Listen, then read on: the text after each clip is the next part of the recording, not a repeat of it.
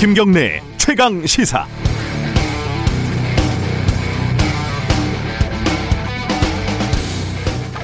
(1970년대) 말에 발명된 포스트잇이라는 제품은 3M 연구원이 강력한 접착제를 개발하려다 실패해서 만들어진 상품으로 유명합니다. 잘 떨어지는 접착제. 이 애초에 의도와는 정반대지만 엄청난 성공을 거둔 사례로 자주 소개가 되죠. 협심증 약을 개발을 하다가 만들어진 비아그라도 비슷한 케이스라고 합니다. 이런 우연과 역설은 역사에서도 꽤 자주 반복이 됩니다. 이유와, 이유야 어떻게 됐든 추미애 장관이 윤석열 검찰총장을 그렇게 내보내려고 했는데 결과적으로는 실패하지 않았습니까? 그런데 이 과정을 통해서 대한민국 검찰총장이라는 자리의 독립성이 얼마나 튼튼한 것인지 새삼 확인할 수 있었습니다. 윤 총장은 이렇게 자리를 지켰지만 민주당에서는 본격적으로 검찰 수사권을 완전히 분리하는 방향으로 이른바 검찰개혁 시즌2를 준비하는 분위기입니다. 앞으로 어떻게 진행이 될지 지켜봐야겠지만 법무부 장관에 대한 검찰총장의 승리가 보다 본질적인 검찰 개혁의 움직임으로 이어지다니 이건 또 얼마나 아이러니한 일입니까? 공수처도 마찬가지일 겁니다. 이 공수처라는 놈이 탐관오리를 잡는 암행어사 박문수가 될지 정권을 호위하는 또 다른 괴물이 될지 지금 어떻게 정확하게 예측할 수 있겠습니까? 어떤 사건을 어떻게 처리하는지 몇 개는 봐야지 아마 견적이 나올 겁니다. 다만 이 과정을 바라보는 국민들은 좀 지칩니다. 어디로 튈지 모르는 상황을 계속 보는 건 불안한 일이에요. 개혁을 한다고 하는 쪽은 아마추어처럼 헤매지 말고 제대로 방향을 잡고 좀 잘하자. 개혁 대상은 이제 좀 스스로 어떻게 바뀌어야 하는지 생각 좀 하자. 내일 모레면 벌써 2021년이란 말입니다. 12월 30일 수요일 김경래 최강 시사 시작합니다.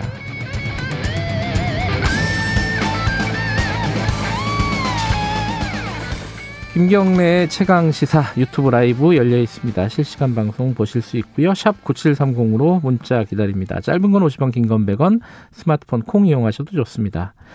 오늘 1부에서는 서울시장 출마 선언을 했지요.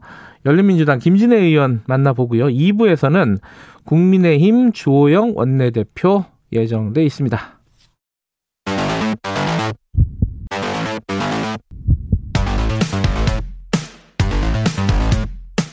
오늘 아침 가장 뜨거운 뉴스 뉴스 언박싱 네 뉴스 언박싱 민동기 기자 나와 있습니다. 안녕하세요. 안녕하십니까. 한겨레 신문 하어영 기자 나와 계십니다. 안녕하세요. 네 안녕하세요. 어, 코로나 상황부터 좀 정리를 해보죠. 지금 제일 심각한 데가 동부구치소예요. 약간 우리가 생각하지 못했던 부분이기도 한데 벌써 700명이 넘었다고요? 어제 0시 기준으로 집계를 했는데요. 확진자가 762명으로 나왔고요. 이곳에서 음성 판정을 받고 남부교도소로 이송된 수용자가 있거든요. 네. 이 가운데 16명이 또 확진이 된 것으로 나타났습니다. 네. 그리고 동부구치소 확진자 중에서도 처음으로 사망자가 발생을 했는데요. 굿모닝 시티 분양 사기 사건의 주범이 윤창열 씨로 지금 이게 아유, 확인이 놀랐어요. 저도 기사 보고. 그렇습니다. 네. 중증 혈액 투석 환자였고 생활치료센터에서 치료를 받고 있었는데 이번에 숨진 것으로 확인이 됐습니다. 지금 이게 어, 확진자가 많이 늘어난 부분이 이제 초기 대응에 실패한 거 아니냐. 이게 근데 지금 법무부하고 또 지자체 간에 뭐 서로 네 책임이다 뭐 이런 식으로 좀 떠넘기기 비슷한 형, 양, 양상도 벌어지고 있고요. 예, 보통 이제 전수 검사를 하면서 적극적으로 대응을 하기도 하거든요. 근데 그 14일입니다. 14일에 한 명이 확진된 뒤에 예. 나흘 만에 첫 전수 검사를 했다는 겁니다. 18일에요. 예. 근데 법무부에서는요. 그 14일 그 수용자 한 명이 확진된 다음에 그 수용자 전수 검사 필요성을 적극적으로 제기를 했다고 합니다. 뭐 구치소에서는 전수 검사를 할 수는 없으니까요. 그러니까 예. 그 시스템이 없으니까요. 그러나 이제 서울시와 송파구가 향후 추이에 따라 결정하는 게 좋겠다 이렇게 이야기를 하면서 어. 뭐 갈등 양상처럼 보이, 보여지기도 했는데요. 예. 어쨌든 서울시 쪽에서는 책임을 떠넘기는 거 아니냐라고 음. 하면서 유감을 표명하기도 했습니다. 예.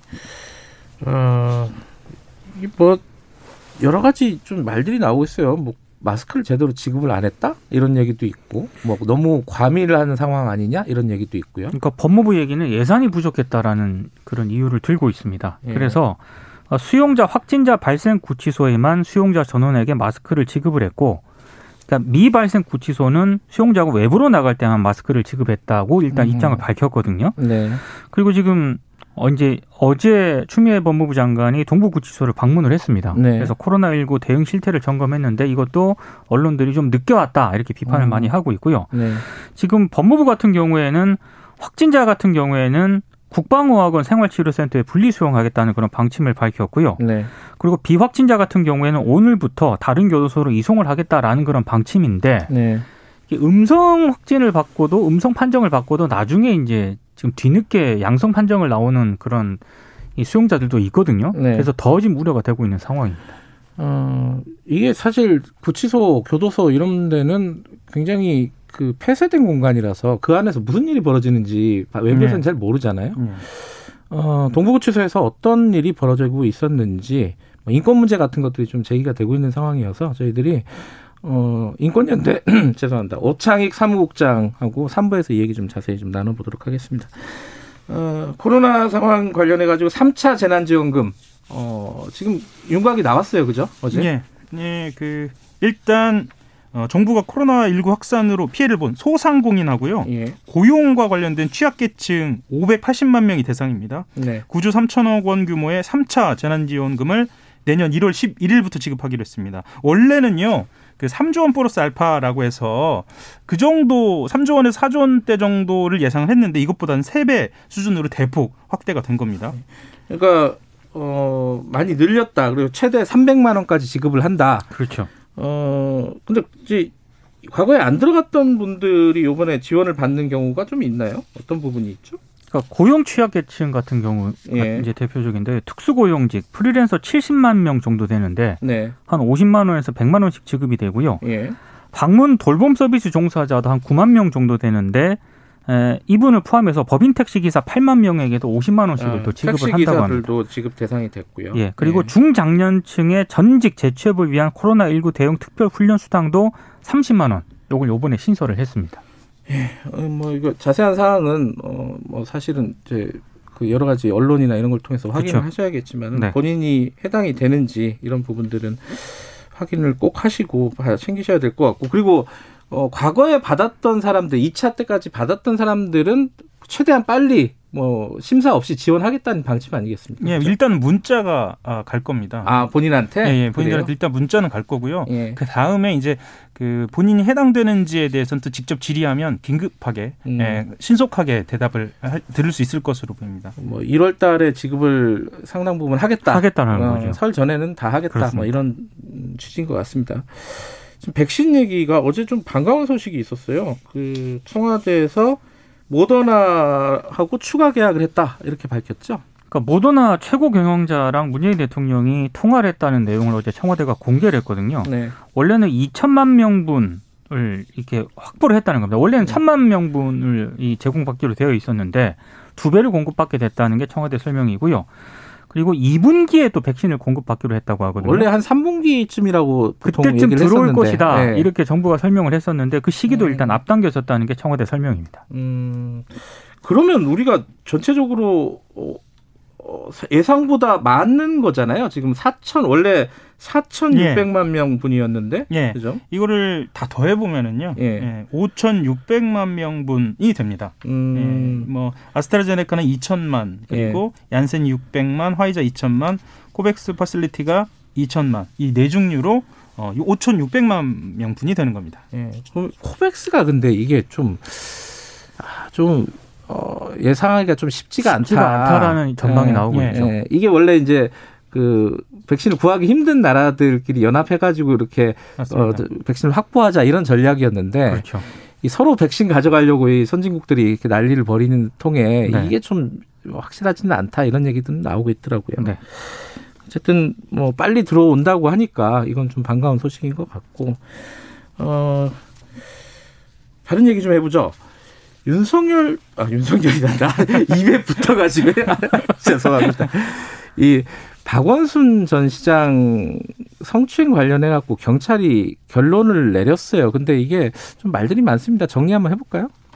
어, 일단 경찰의 결론은요. 예. 아, 박원순 전 시장에 대한 성추행 고소 사건은 피고소인 죽음에 따라서 불기소 의견으로 검찰에 송치할 예정입니다. 한마디로 네. 공소권이 없다. 경찰이 이렇게 결론을 내렸고요. 네.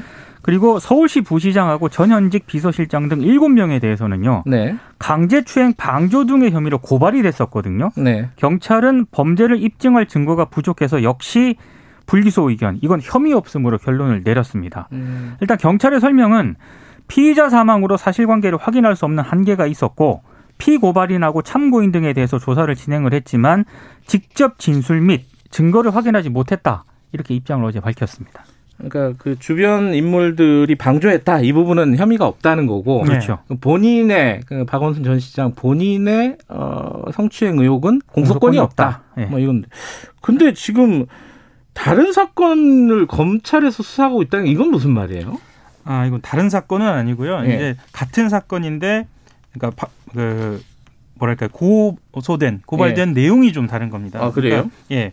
그 서울 북부지검인데요. 예. 박전 시장의 그 성추행 피소 사실 유- 유출 유출 의혹입니다. 네. 그러니까 피소가 된 사실에 대해서 아, 예 예 예 이 사실이 이제 사전에 유출되지 않았느냐 예, 예, 예. 그런 의혹과 관련돼서 수사를 진행 중인데요. 예.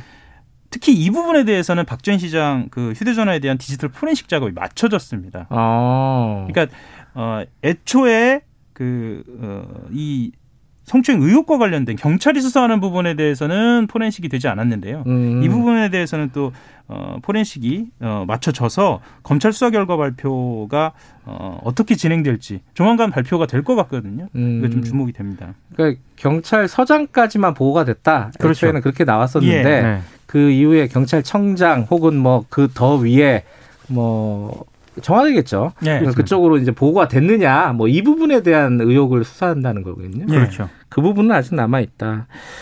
근데 지금 또 남아 있는 게 지금 인권위원회에서 또 조사를 하고 있지 않습니까? 그러니까 인권위원회 같은 경우에는 서울시의 성추행 묵인 방조 관련 직권조사 보고서를 지금 거의 마무리를 지금 음. 단계라고 합니다. 예. 원래 이게 올해 안에 사건 조사를 마무리하고 결과를 발표할 예정이었는데 일단 해를 넘기게 됐는데요. 예. 근데 인권위가 수사권이 없잖아요.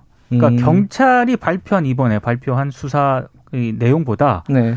더 진전된 어떤 그런 결과를 내놓기는 어려울 것이다라는 전망도 있고요. 네. 그리고 지난 8월 또 여성 단체들이 박원순 전 시장 의혹에 대해서 감사원에 국민 감사를 청구를 했거든요. 아, 감사원도 있어요. 네. 예. 근데 요거는 현재 조사 여부가 결정이 안 됐다고 합니다. 예. 원래 접수일로부터 30일 이내에 감사 실시 여부를 결정을 해야 되는데 예. 아직 감사원이 결정을 하지 않고 있다고 음. 합니다. 어쨌든 경찰 조사 결과에 대해서 수사 결과에 대해서 피해자 측에서는 강하게 반발을 하고 있는 상황인 거고요. 그렇습니다. 예. 그러니까 뭐 공소권이 없다 하더라도 수사된 거는 공개해 해 달라 뭐 이 얘기잖아요 지금. 예, 예. 근데 그건 법적으로 쉽지는 않을 것 같고 예, 그죠. 그렇죠. 예, 예. 개인 정보 이런 것들이 있어가지고 어쨌든 어, 인권위 조사, 뭐 감사위, 뭐 아, 감사원 이런 부분들이 남아 있으니까 좀 지켜보도록 하고요. 정치권 얘기 하나만 좀 정리해 보죠. 어제 그 의총이 있었잖아요 민주당에. 네. 그러니까 뭐 탄핵 얘기가 좀 나왔던 것 같아요. 윤석열 총장을 어, 탄핵해야 되는 거 아니냐. 이 얘기는 정리가 어떻게 돼가고 있습니까? 원래 그 음. 초반에는 탄핵을 주도한 이른바 그 탄핵파 의원들 있지 않습니까? 초선 네. 의원들을 중심으로 어, 그런 분위기가 형성이 됐었는데 네. 어, 지도부가 일단 좀 신중한 모습을 보였고요. 네. 그리고 의총에서는 나중에는 뭐 이 윤영찬 의원 같은 경우가 대표적인데 네. 우리가 정교하게 다루지 못해서 국정 운영에 부담을 줬고 지지율도 떨어졌다. 음. 근데 탄핵 카드를 다시 꺼내는 거는 그런 국면을 지속하자는 것이다라고 하면서 반박을 했는데 신중론이 조금 우세했다는 그런 보도가 좀 많습니다. 음. 근데 이제 탄핵 얘기야 뭐 교통 정리가 필요한 부분이기도 한데 이 아까 제가 오프닝에서도 말씀드린 검찰 개혁 시즌 2 이건 내용이 어떤 겁니까? 일단 그, 그 윤호중 국제법 어, 국제 사, 어, 법제사법위원장이요. 그 근본적인 수술이 있어야 한다. 뭐 이런 음. 이야기를 언급을 했어요. 네. 네, 이 언급을 하면서 그 안에 분위기를 보면 그 김용민 의원 같은 경우에는 검찰청을 폐지하고 어, 기소권 공소유지권만 갖는 공소청을 신설하는 검찰청법 폐지안 음. 그리고 공소 공소청법 폐지안을 동시에 대표 발의를 하기도 했습니다. 이거는 그 초선 모임입니다. 그 행동하는 의원 모임 철험회 어제 인, 인터뷰 어, 그 기자회견을 하기도 했거든요. 예. 이쪽에서 또 주도를 하고 있는 것 같습니다. 그러니까 검찰청이라는 거를 없애고 네. 공소청이라는 걸 만들자. 뭐 네. 이거네요, 그죠? 그러니까 검찰의 권한을 굉장히 약화시키겠다는 쪽에 음. 비중을 두는 것 같아요. 음, 근데 이제 당내 분위기를 좀 보면은요. 이제 예. 보통 의총이 벌어지면 어떤 핵심 사안이 있으면 의원총회 보도가 이루어지는데요. 예. 그 주된 흐름이 강경파 쪽으로 기울면 강경파 쪽 보도만 나옵니다. 음, 그러니까 말하자면 지금 어, 이야기하고 계신 그 검찰 개혁과 관련된 법안 네. 그리고 탄핵과 관련된 이야기가 주되게 보도가 나오고 주되게 발언이 이루어지는데요. 예. 보통 어, 주된 흐름이 그 반대이거나 아니면 팽팽하면 신중론도 발언들이 계속 나오거든요. 음, 네. 봤을 때는 지금 어, 탄핵이나 검찰 개혁 시즌 2가 주된 특히나 이 탄핵 흐름이 어, 주된 흐름이냐라고 했을 때는 꼭 그것만은 아닌 것 음. 같습니다. 비춰진 거는 좀 다른 것 음, 같습니다. 그러니까, 다- 그러니까 공소청 만들고 검찰청 폐지하고 이거는 이그 모임에서 주도해서 발의를 했는데 그렇죠. 그뭐 전체적으로 민주당에서 이걸 추진하겠다 이렇게 결정된 건 아니라는 거죠. 신중한 네. 의견들이 적지 않았던 것 같아요. 예. 알겠습니다. 이거는 아마 뭐 앞으로도 계속 진행이 될 내용인 것 같습니다. 어, 여기까지 듣죠. 고맙습니다. 고맙습니다. 어, 뉴스 unboxing 민동기 기자 그리고 한겨레 신문 하어영 기자였습니다. 김경래 최강 시사 듣고 계시고요. 지금 시각은 7시 36분입니다.